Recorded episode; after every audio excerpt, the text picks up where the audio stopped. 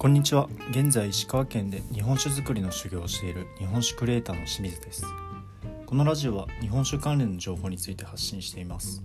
また酒蔵修行のリアルな経験やさまざまな勉強のプロセスも共有しています。今日は初心者必見のネットで日本酒を購入する際に気をつけるべきことという内容について話したいと思います。まずネットで日本酒を購入することについてなんですが個人的な見解になりますが初心者がネットで購入するのはあまりお勧めしません。例え大体例えば大体の相場感が分かっていてこのお酒がこのくらいの値段で購入したいと分かっている場合であればいいかもしれません。しかしネットで日本酒を購入するというのは価格の問題だけではないデメリットもあるんです。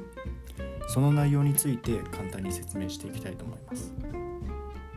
最初に補足しておきますが全てのネットショップが悪いわけではなくあくまで初心者の方は店舗での購入が安心だよねという話です。ネットで購入する際のデメリットその1が価格です。価格が不当に高い場合があります。主な理由としては商品商品の購入に対して需要が大きいのが要因になります。ショップによっては通常の何十倍もの格をつけておきながら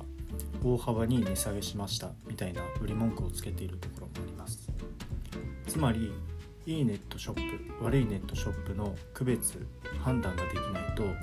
不当に高い金額で購入してしまう場合があるんです。次に品質管理です。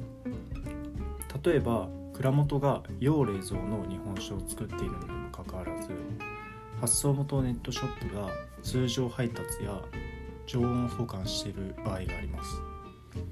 これによって品質が低下して味に影響を及ぼす場合があるんです。蔵元が意図していない味の手も味の商品が手元に届いてしまってそのクレームを蔵元にしてしまうなんてこともあるそうです。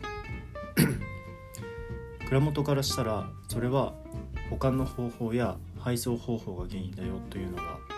本音なのですが構造的にどうしても分かってもらえないというのが現状だそうです。ネットで購入する際のデメリット3がラインナップです。製造数量が少ない銘柄や出荷を制限している希少性の高い商品に関してはそもそもネットショップで取り扱われない場合があります。